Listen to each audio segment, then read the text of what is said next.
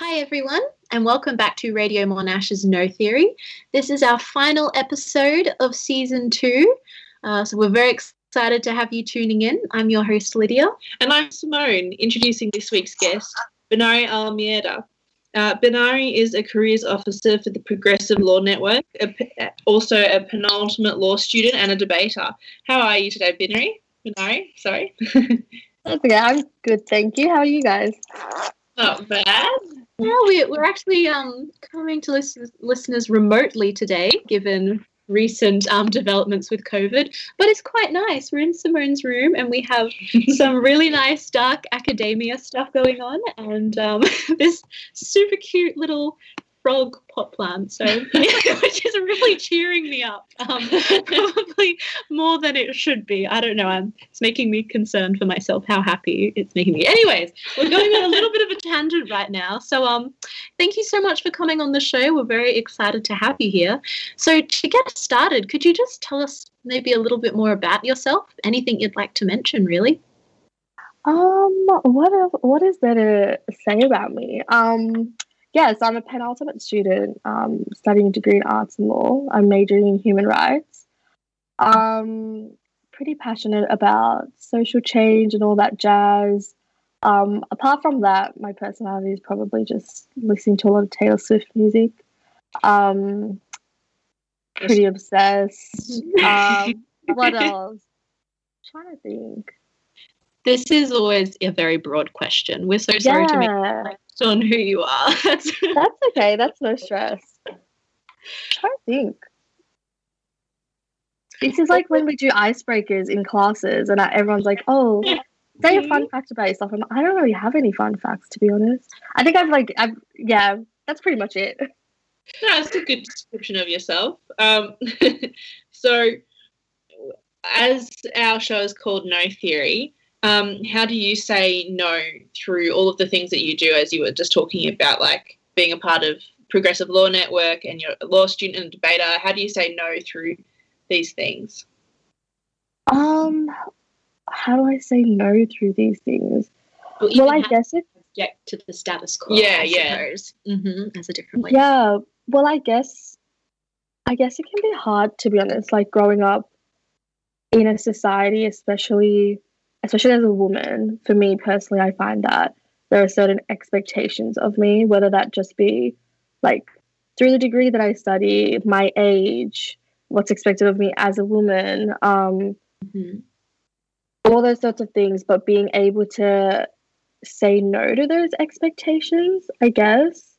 Um, I guess one example of that is sort of in my law degree, for example, um, I'm in my penultimate year this year, and it's at that stage where everyone's thinking about applying for clerkships.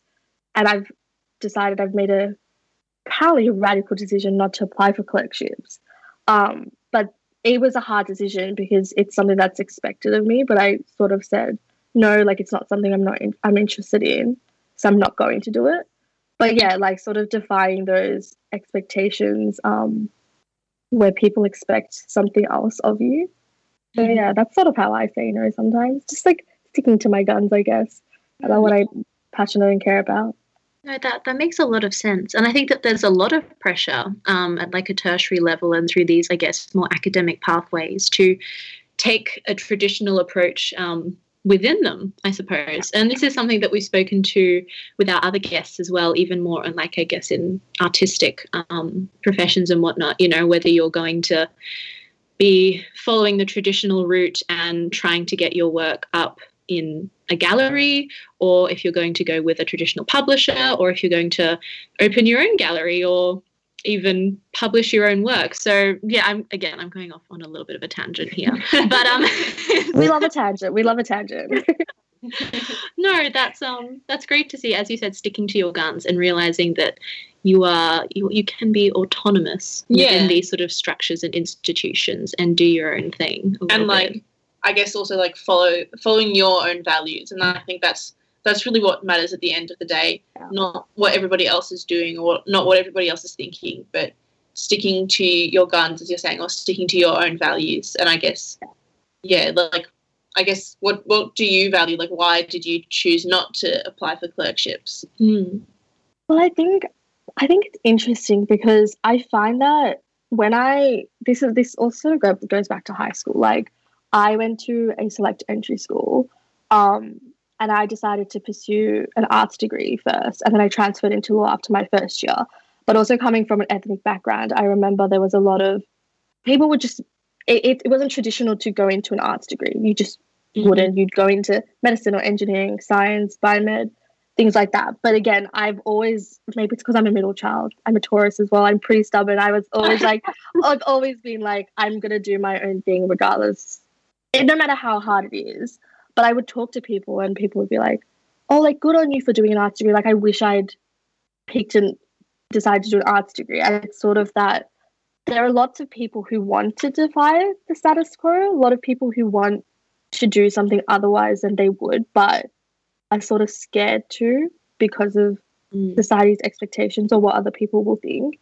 Um, so I find that interesting though because it's like I know that it's not like I I do things that aren't expect like people don't expect me to do, or I do what I want to do because it's what I'm passionate about and what I value. But there are also so many other people like that who have the same attitude, but when it comes to it in practice, they're just not able to for various reasons, whether it's because of the consequences or they're scared of what other people will think, all those sorts of things, which I find um, really interesting. But yeah, I guess for me, I've always been, I've grown up in a family where, especially like from my parents, it's been like stick to what you care about and what you're passionate about.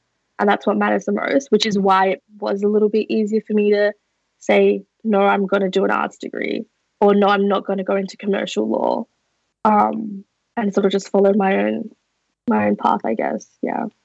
Mm-hmm. Yeah, I I do feel like the world would look very very different if we all followed, I guess, our passions and the things we really cared about, and sort of mapped out our own. Oh my gosh, this is so cliche, but our own journeys rather than almost like following some sort of um, yeah. preset or whatever. Which obviously it's a privilege to be able to do yeah. those things. Yeah.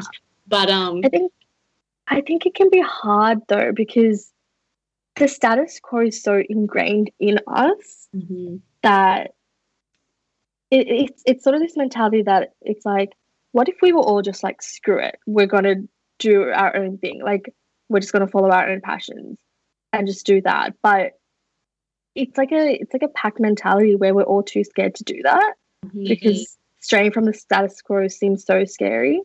Because mm-hmm. at the end of the day, everyone has I mean, at least I I feel like we live in a world where there's like a you know you need to survive sort of mentality, and to survive you need to follow that traditional pathway of go to school, even if you drop out of school. But most of the time, I went to select entry school, so it's like you go to school, you get a good ATAR, you get into a good degree, you graduate from that degree, you get a job, you buy a house, you buy a car, etc., etc. Like that's mm. just what it what it's always been like, and people are too scared to stray from that because if you stray from that and things go wrong, then like what are you gonna do? Sort of mentality. So I think yeah. I think it's also like don't want to get, get all like communist, but like it's also do it, Simone.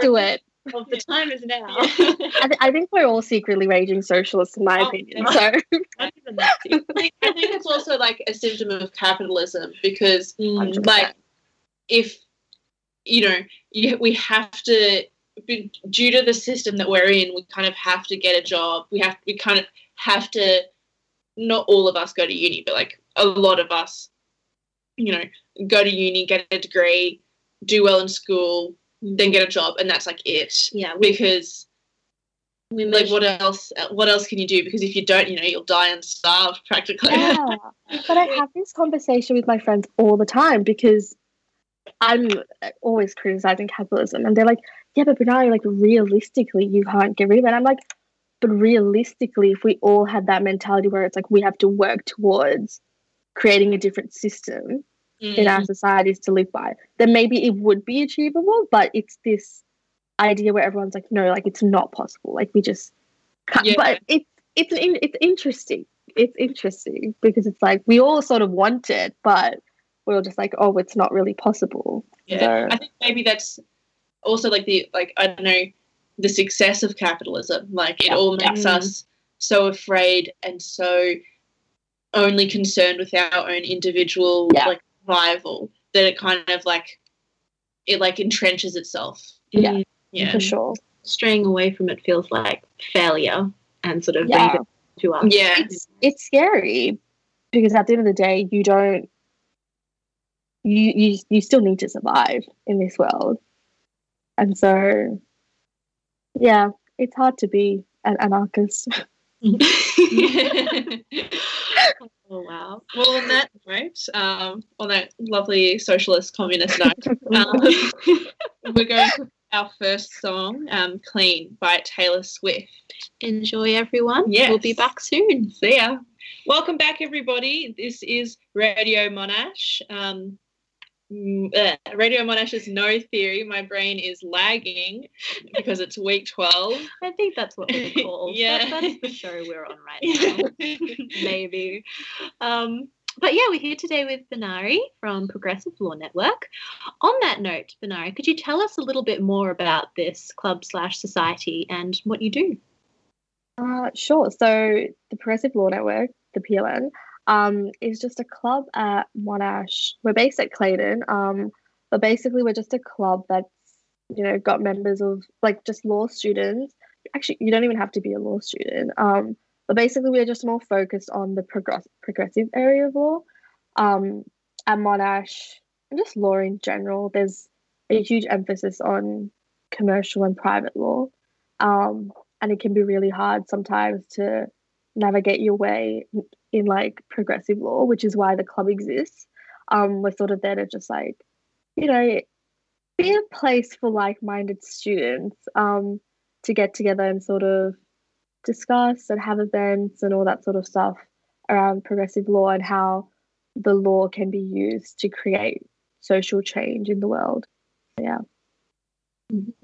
That's pretty cool. Um, what kind of opportunities and events does the PLN offer? Yeah. Um, so we have like we have two main portfolios. So we have the events portfolio and then the careers. Um, I'm the careers officer and we sort of focus on how to facilitate um, opportunities for students who are interested in progressive law because usually you find that it's not the same as commercial law where you know you do clerkships and then you get grad jobs and you work your way up in progressive law you sort of have to figure your own way like you have to find your own pathways sometimes. Um so we just like we in the careers portfolio we sort of post about internships. Um we have a careers guide that we've launched pretty much every year. We started a mentoring program last year for the first time and we're hoping to like expand on that this this year as well. And then in terms of events we have all sorts of um different events. We sort of focus on specific areas of progressive law um, at the start of the year we had a event with Julian Burnside um, on asylum seekers and refugee law, and then literally last week we had one on judicial impartiality um, with Judge Pillay, which was pretty good as well. Um, so yeah, it's just different types of events that students can attend where they might be interested in that area of law. Um, so yeah. Brilliant. Um, just on what you mentioned there, I wanted to ask more about that the importance of judicial diversity. Um, yeah, could you tell us a little bit about that event? Um, so I didn't actually get to attend the event because I had class. Um, but, yeah, so that's okay. But the judicial diversity um, event, where actually the PLN is doing a submission at the moment into that topic and sort of how you can change the legal sphere um, in a way, whether that's like at a higher level when it comes to lawyers and who works in the area, or even just like making the legal system more accessible to people of different backgrounds. Um, even if it's just in law school, sometimes you walk into your classes and you notice that there isn't a lot of diversity. Um, I think we've made quite a bit of progress in terms of um, having more women in the legal sphere. But when it comes to especially people of different ethnic backgrounds, I think there's a lot more progress that can be made. Um, so, yeah, the importance of judicial diversity, I guess, is that, I mean, if you want to you should, in, especially in Australia, in a multicultural society, you want to be representing the sort of society that you live in. But how can you sort of do that if there isn't enough diversity in the judicial sphere? Um, so that's what that that's all about. And we basically had Judge Pillay come in and sort of talk about the talk about that issue um, and how you can sort of make progress in the area, especially as law students pushing for more of that judi- judicial diversity. Do you think that um, diversity in the court would like impact the outcomes of court decisions? I do think so because I think that sometimes it can, well, not even. I mean, I don't. I don't think this is even opinion to be honest, because I feel like it's pretty clear that if,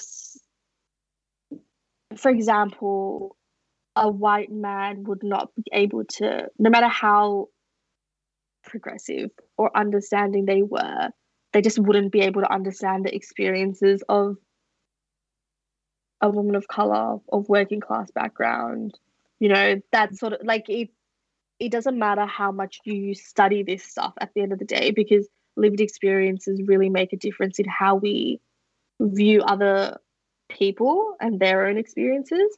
Um, so I definitely think that diversity it really does make a difference. It would make it would make a huge difference in the outcomes that we would see um, in courts, especially. I mean, when you look at our legal system and how we treat Indigenous people as well, um, having Indigenous people in the court system, working in the court system, would have a huge difference because they've lived a different experience. They they would see things through a different lens, and having those different lenses, I I think is really important to ensuring that we achieve the best outcomes for people.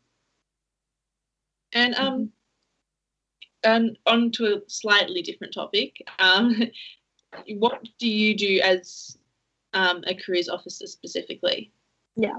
Um, so this semester's been pretty pretty chill for the careers portfolio. Um, we haven't gone up to much, but next semester is when things start ramping up for us. But the careers portfolio basically we just it's we we try and help law students who are interested in progressive law to get somewhere. Not not to get somewhere, but to sort of th- like help them sort of figure out how they can navigate um, working in this area because we when you talk to someone who works in the progressive law area pretty much most of the time they will say that it's a lot of it is just finding your own um, pathway I think it can be really hard, like I said before, like in commercial law, you just do a clerkship and then you could get a grad role. You work for a firm. But in progressive law, it's not like that. You have so many different types of like progressive law, so many different institutions. There's no like law firms per se that you can just go get a job at. Um, sometimes you won't even be doing law work. You might just be doing like policy writing or working for a governmental department, that sort of stuff. Um, so we have a we release like a careers guide every year, which just sort of has um, different institutions that you can sort of get internships for, volunteer at. For every different type of progressive law, we have different types. Um, and we publish that. And then with that, there's a Beyond Commercial Careers um, event that we ran, which is just a panel, and we get in speakers from different um, areas of progressive law who sort of work in the area, and they sort of just talk about how they navigated their own careers. Um, and then the other sort of main initiative that we do is um, we run a mentoring program.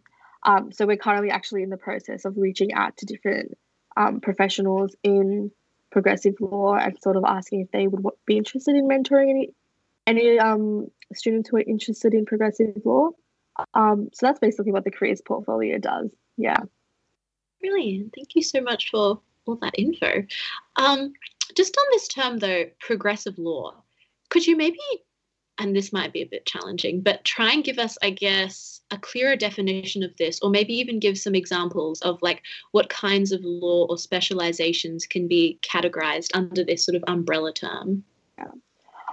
I definitely agree. Progressive law. Sometimes I think about the term and I'm like, what does it what what does it actually mean?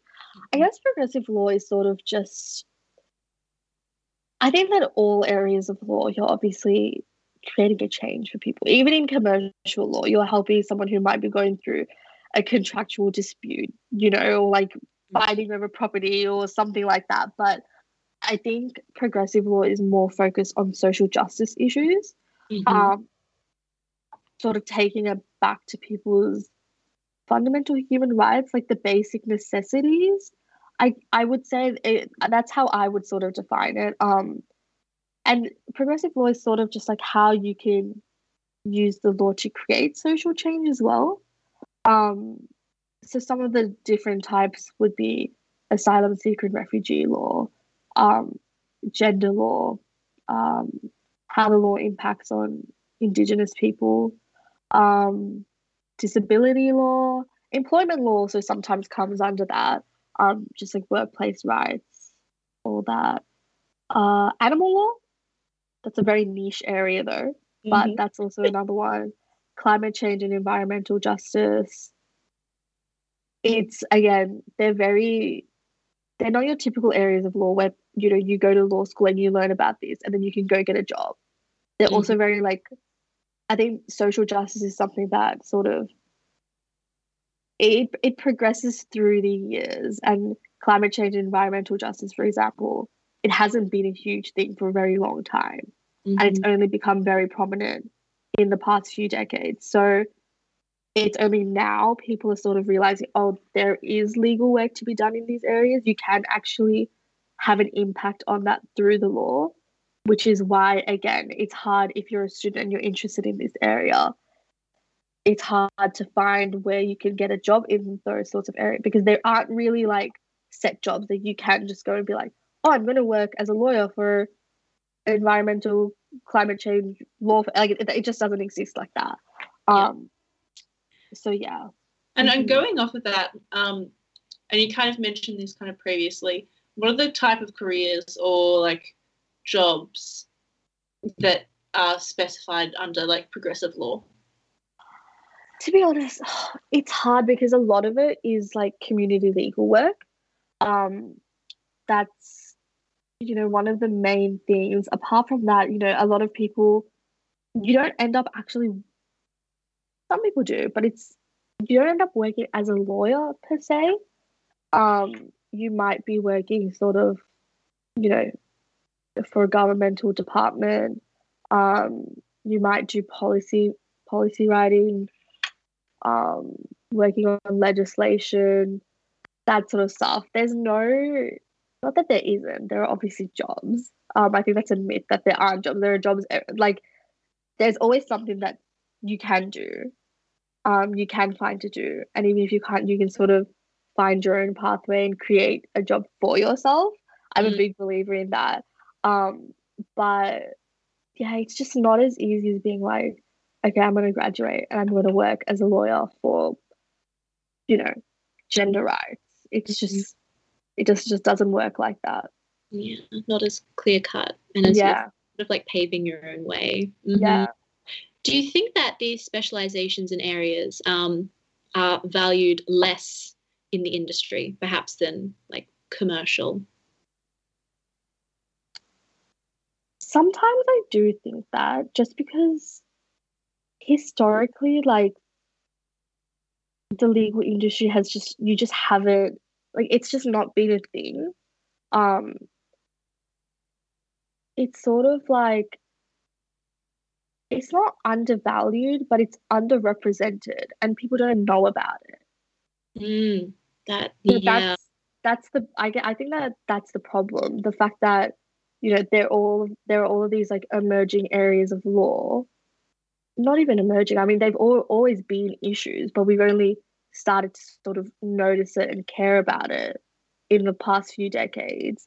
And so, but there's no established sort of um area that like like a place that you can go to and be like, okay, we're going to work in this area and so people just don't know about it Mhm. um Do you think that has like an impact on the social justice issues that you're talking about? Like, do you think for like climate change, for example, do you think that's had like a negative impact on how much progress we've been able to make?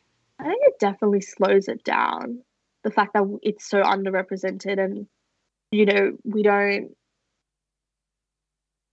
I, it's just yeah, it, I feel like it slows down the amount of progress that we can make and how we go about making progress, if that makes sense. Yeah. Um, Definitely. it's just it's just one of those hard things where it's like you know i did a i did a unit last year called the global Law- lawyer over summer and one of the readings we had to do was are there too many law students and not enough like jobs right and it, it was interesting because our lecturer talked to us about how if you think about it that's not true because when we talk about like law jobs or becoming a lawyer we're only talking about the traditional ones. We're only talking about working in commercial law firms. Um, we don't talk about how we can create more jobs for law students. Like there's so much to do in the legal sphere. There's so much work to be done, and yet we don't talk about it because they're not set jobs. And I guess again, it goes back to sort of what we were talking about before. Students, not just students, but a lot of people are too scared to stray from that because what if you don't end up getting a paid job? Mm. Then what are you going to do? So no one's doing the work, like no one's creating jobs to do or work in that area, even though there is work to be done, if that makes sense. Mm. Yeah, and I guess too, something I've noticed with those jobs and the ones that do exist and have been a little more consolidated, people are scared off because A, they might not be paid as well, um, or B, they might just be a little bit of a bummer. And, you know, which is Yeah. kind of like the price you have to pay when going Yeah. into social justice and activism in any industry. Yeah. Um, but I guess, PLN, yeah, the PLN actually had an event uh, at the during um mid this semester. It was called Pursuing Progressive Law, and it was just sort of like an introductory um event for a lot of students who were new members and things like that. And we just had a panel of um lawyers who work in progressive law, and all all of them sort of said the same thing. You know, they're not. It, it can be hard to stick around sometimes because you feel like you know you're putting in all this effort and you're not also getting because social justice does like change doesn't happen overnight. You Mm. know it's a lot of work it happens over years and sometimes it can be hard to stick through in those areas. And then also yeah the pay and you know just having to like advocate for other people sometimes it can also be mentally and emotionally draining as well. So it's just like all these factors compounded together, and it's just like people like, oh, I'll just not follow my passions or do anything like that because just working commercial would just be easier. You have to pay nine to five. That's pretty much it. Job done. You know, it's sort of it's just a harder area of law to go into because of how many barriers there are with like so many different aspects. hmm Yeah. I can imagine that there would be, I guess, so many kids who graduate high school, sort of, you know, wide eyed, optimistic, let's change the world kind of thing, go into law and then realize that, I guess, committing to it as a lifestyle long term can be very draining. As you said, just like the the minimal sort of material results you get. Um, so, can confirm I was one of those kids.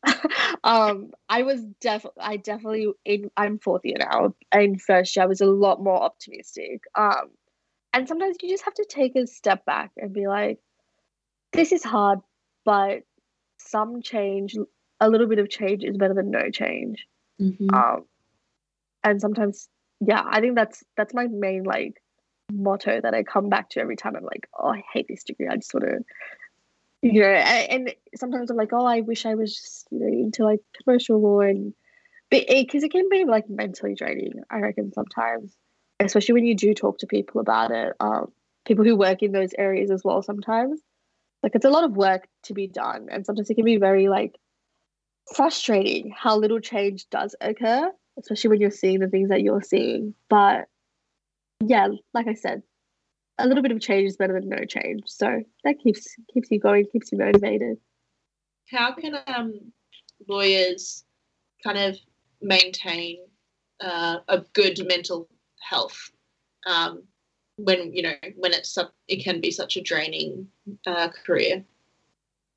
Well, I mean, I can't say because I haven't worked yet. I mean, but as a law student who gets drained by it all the time, I read too much of the news. I always get really upset when I see things. I'm it's it's frustrating because to me I just can't understand how you know we let for example like people live on the streets how homelessness is a thing how people live in poverty to me it's uh, crazy to think that that's the sort of world that we live in. And sometimes it's sort of just like having to take a step back and be like I can't take on the whole world I can't take on the weight of the whole world and understand that there's only so much that I can do. Um sort of taking taking a step back from looking at the world and sort of just focusing on my own life and what I can do on an individual level. Um, also, I think it's really important to just take time to just not think about those things. Mm. Um, that's something I really struggled with for a really long time. I wasn't very good at that. Um, but now that I'm a bit older, I do understand that, like I said, I can't fix everything and none of this happens overnight. So it's sort of even just like taking a day off, not going on my phone, not looking at that sort of stuff or reading about that sort of stuff, taking a day to myself to do my own thing, do something that I'm I enjoy, hang out with my friends, read a book, jam out to Taylor Swift. Honestly, it helps. So, um, and I'm sure lawyers do the exact. I mean, yeah, we asked um, the panelists at that event, like, you know, what do you do to sort of, you know, deal with that mental and emotional sort of toll that it takes a lot of them sort of say the same thing, you know, just understanding that it's you can't do everything and that's just how it is and you can't create change overnight. So just remembering that what you are doing, just the fact that you do care enough to even be in that room and be there listening to other people is a huge thing in itself because a lot of people don't. Mm-hmm. Um, yeah, that makes a a lot of sense. Yeah. A lot of great advice there. Yeah, definitely. I think that can apply to everything, mm. honestly. Oh, like always. Especially especially with the news, like but also like I guess in particular with like what you guys, you know, progressive lawyers wanting to change social issues through the law, then obviously that would have a slightly different impact. But like for and for people who aren't in law, I think that's also a good tip. Um, because everyone can feel very overwhelmed with all of the bad news that's just coming in. Because you know, yeah. good news isn't that newsworthy, unfortunately. And, and I feel like you can create social change through a lot of different types of work. You know, businesses, true, corporations, engineering, medicine, teaching, like teaching on a fundamental level, the education system. You can create so much social change in how you teach kids in this world, especially like our future generations and I'm sure teachers get frustrated when they see little kids behaving, you know, in a certain way that can be detrimental to other children. But it's just trying, like, sort of like doing what you can on an individual level to create that social change because none of us are superheroes. We can't do everything. Um, so, yeah. I think something that makes me very sad about some of the stigmas surrounding law, though, like when I've spoken to some friends and whatnot. Um, about i guess legal professions and the industry there tends to be this stigma of you know it's all very cutthroat and money driven sort of thing which obviously there is definitely that in there i'm not so sure we can yeah. deny that but these more sort of like progressive or social justice oriented um, pathways are very much like overshadowed and overlooked to the point where people completely forget they exist. Do you think they, in their own way, though, can also be equally cutthroat and competitive? Or do you think it is a little bit of like a, a different environment, perhaps even a little bit less toxic? What do you think about that?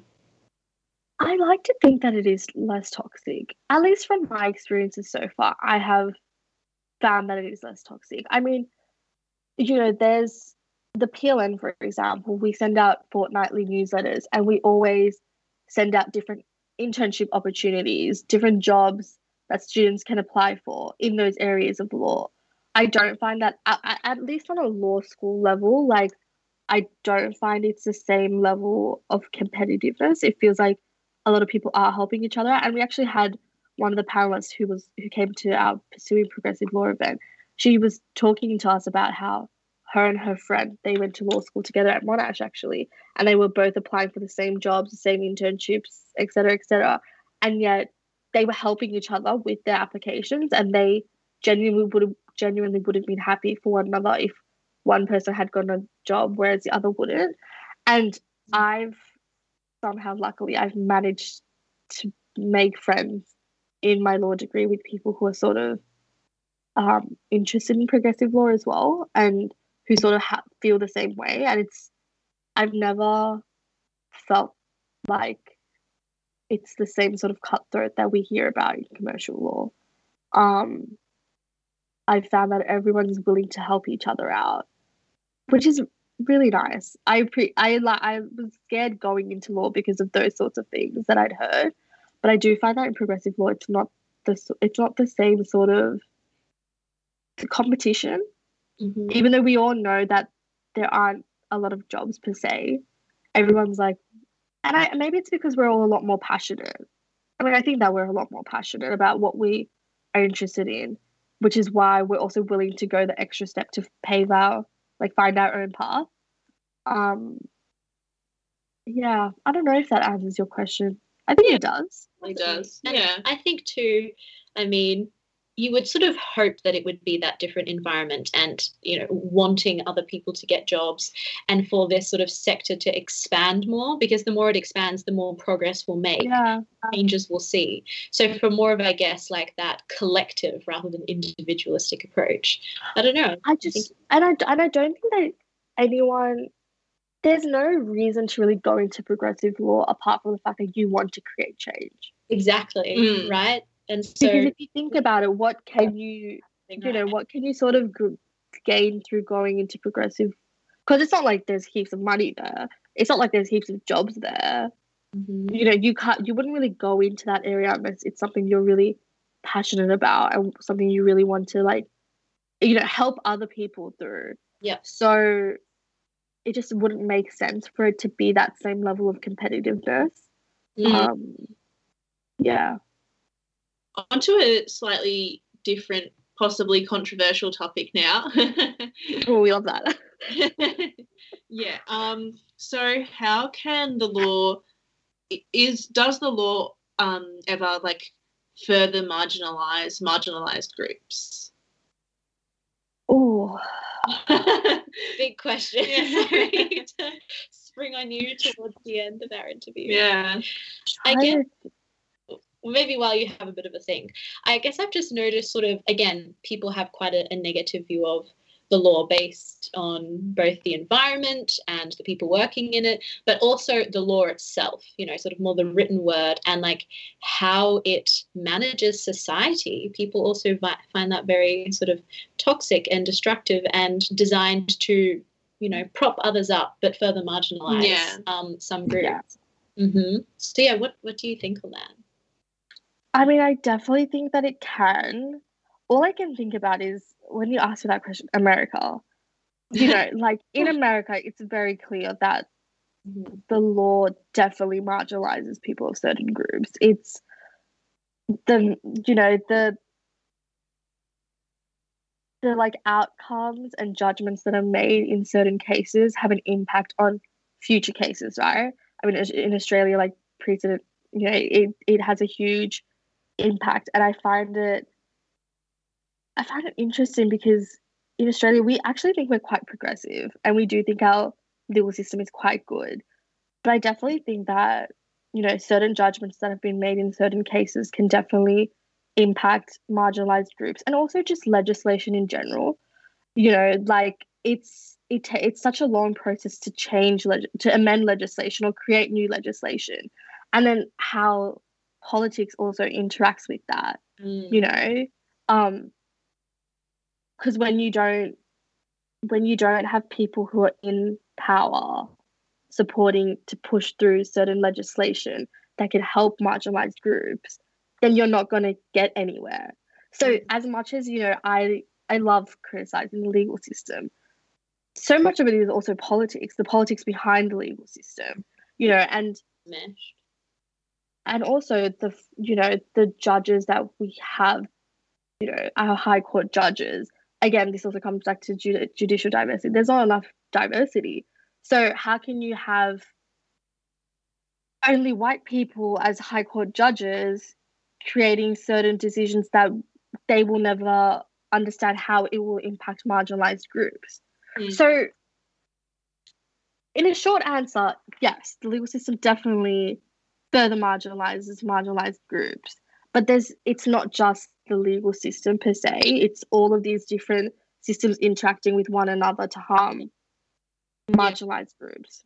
Like a good example, I think, is like I don't know the public drunkenness um, laws. Like the the reason, like, and I think sometimes you overlook the issues with like Australian law, like the especially laws that like affect Indigenous Australians. Like as I said, yeah, the uh, public drunkenness um, law that you know basically um, killed Tanya Day, um, and that was in Victoria too.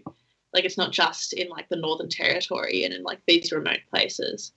Um, yeah, and and that that law really like targets and like disproportionately targets um, Mhm.